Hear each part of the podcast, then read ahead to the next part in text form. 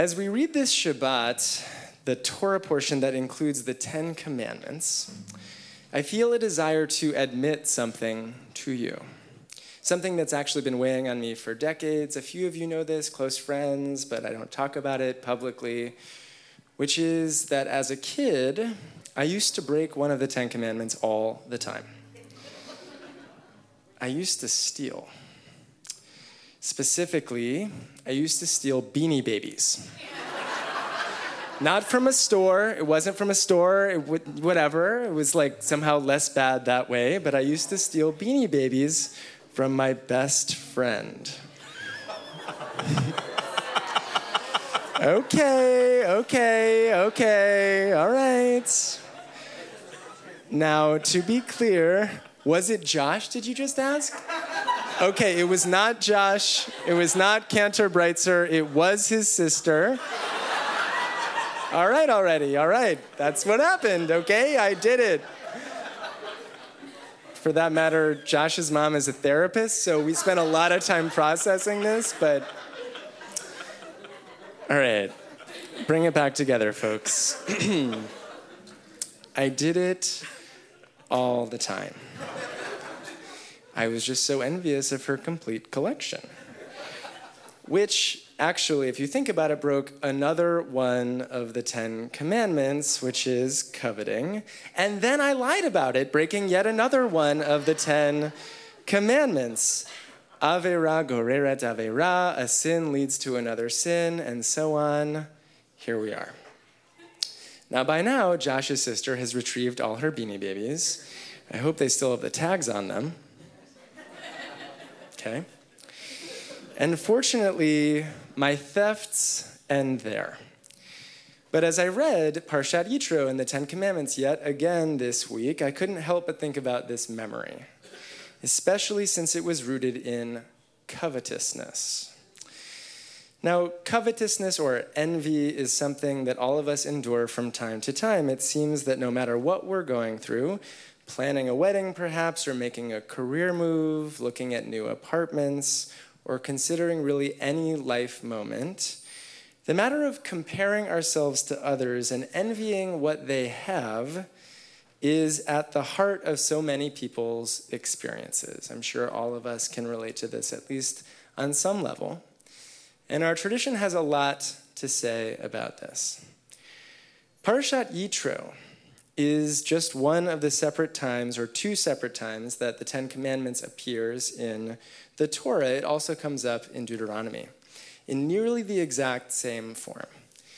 The words are a little bit different, but the structure is more or less the same. There's one God. You shall not bow down to idols. You shall not use God's name in vain. Observe Shabbat, and you shall honor your father and mother. The list starts strong giving us some of Judaism's greatest hits. And then the next four are more terse and kind of obvious. You shall not murder, you shall not commit adultery, you shall not steal, and you shall not lie. Fine, we get it. We can all agree on these basic universal commandments of behavior. And then one final commandment you shall not covet the belongings of your neighbor. And there's the rub, or at least there's the key piece of this parsha to explore when it comes to envy. The text says explicitly, You shall not covet your neighbor's house, you shall not covet your neighbor's wife, or male or female slave, or ox or ass, or anything that is your neighbor's. Now, if there's ever a question about the intended audience of the Torah, the idea of not coveting your neighbor's wife does make things more complicated, assuming a male Israelite audience. But setting aside gender if we can, you shall not covet, crave, desire, yearn for these various things. This is kind of an outlier in the list, certainly of the last five, but really all of these Ten Commandments. In general, the first five are things that happen in our hearts, legislating our relationships with God and our forebears. Our sages tell us that the second half is devoted to prohibited actions, not just things that live in the heart, but things that we actually do. Murder, adultery, theft, deceit, these are obvious behaviors. But our sages, at least some of them, also understand the language of you shall not covet as a reference to theft. Maimonides argued, for instance, that coveting is kind of a gateway drug to theft. It kind of almost theft, where your mouth waters and your body tingles and you can't help but steal. Do with that what you will. This too is, I suppose, kind of physical. And as my beanie baby envy proves, it can indeed lead to theft. But this view relies on a bit of rabbinic wordsmithing and making things up. Lo tachmod, the Hebrew phrasing of thou shalt not covet, does not literally mean anything physical at all. Tachmod is from the same root as chemda, delight or desire. It carries with it a taste of excitement, jealousy, lust, maybe greediness. It's very much a word of feeling and can be good or bad depending on the context. Given this semantic field, not every sage agrees with Maimonides. Radak, David Kimchi, for example, said in the 12th century that coveting is in the heart, whereas robbery, mentioned earlier, must be done with the hands. And the commentaries basically seem evenly split on this question of whether not coveting is a behavior or a feeling. I think I fall into the non Maimonidean camp on this one. I'm not convinced that the last of the Ten Commandments is legislating in action. But if not, then what is happening with this tenth commandment? What is it really asking of us? And I'll remind you, I think you all know, this is a group of very literate Jews. I can tell from your faces. There are not just 10 commandments, but how many? Great. I, Okay, I've heard a few different answers depending on depending on actually there's some graduate level answers in here but that's another story 613 is the one i was looking for and all the others are supposed to flow from these top 10 headlines and they're supposed to flow into one another what might the torah want from us then when it com- commands us not to covet what other people have the Torah knows it can't really stop us from feeling or thinking certain things. Our tradition knows that human beings have a propensity for being envious. Living among other people means seeing what other people have, and comparison is only natural. Capitalism might argue that a little envy is a good, th- good thing since it might push you to work harder if you're into that kind of thing. Or to take a different approach when oppressed people see the bounty of their oppressors, whether physical or vis a vis their rights, a comparison to the powerful can inspire them to act. It can foment revolution that leads to equity. But those heady takes are not really the subject of the Ten Commandments. I think when we read the text in its limited way, we can realize that it's Though it's natural for us to compare ourselves to others, to check out our neighbors' houses or the, their wives, as the case may be, the goal is to understand that desire and to, turn, to determine how it's working out for us. The goal of being aware of our own desire or perhaps even our own covetousness is to not be fooled by our jealousy, jealousy or our envy into believing things that are actually not true. Namely, we should not believe that somehow we are less just because we have less than someone else.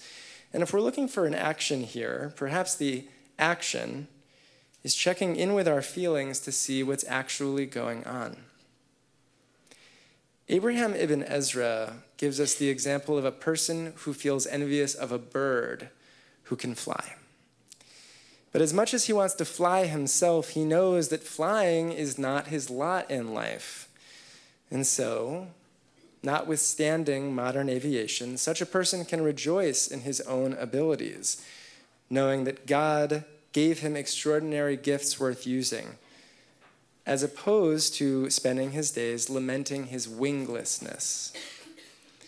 Now, this is a sweet parable from Ibn Ezra, even if it's not so realistic. We know that a person can very easily spend their life lamenting their winglessness or any other aspect of their experience. The modern Torah scholar Nechama Leibowitz calls BS on this idea too. Man cannot overcome his desires, she writes, simply by consciousness of that which is prohibited to him. But Pointing to the Ten Commandments as a whole, she explains that what one can do is achieve proper observance of the prohibition, thou shalt not covet, by consecrating, concentrating his desires on the values that God would have him cherish. In other words, it's not so helpful to focus on what one doesn't have. Instead, we should focus with all our hearts on what's going on for us inside all of our hearts, what that actually means. And by doing that, we can actually figure out how best to live our lives. Ultimately, the problem with being jealous or envious or covetous is that it isn't really what we think it is. Maybe we think we want more beanie babies when really we just want attention from our parents. You can thank my therapist for that insight.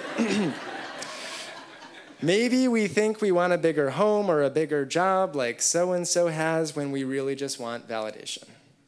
And the list goes on.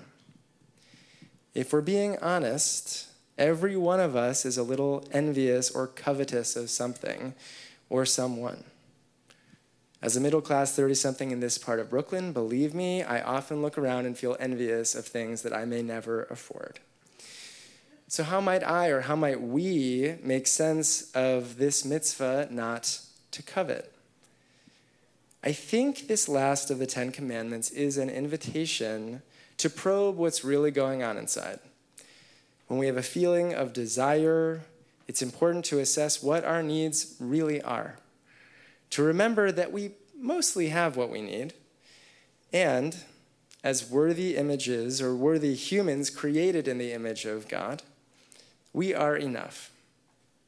When we realize a need, a true need, isn't being met, then we can go out and seek to fill it. But the mitzvah begs us to do this for real, to go out seeking what we really need, instead of obsessing over what we think we do. שבת שלום. שלום, יש כוח.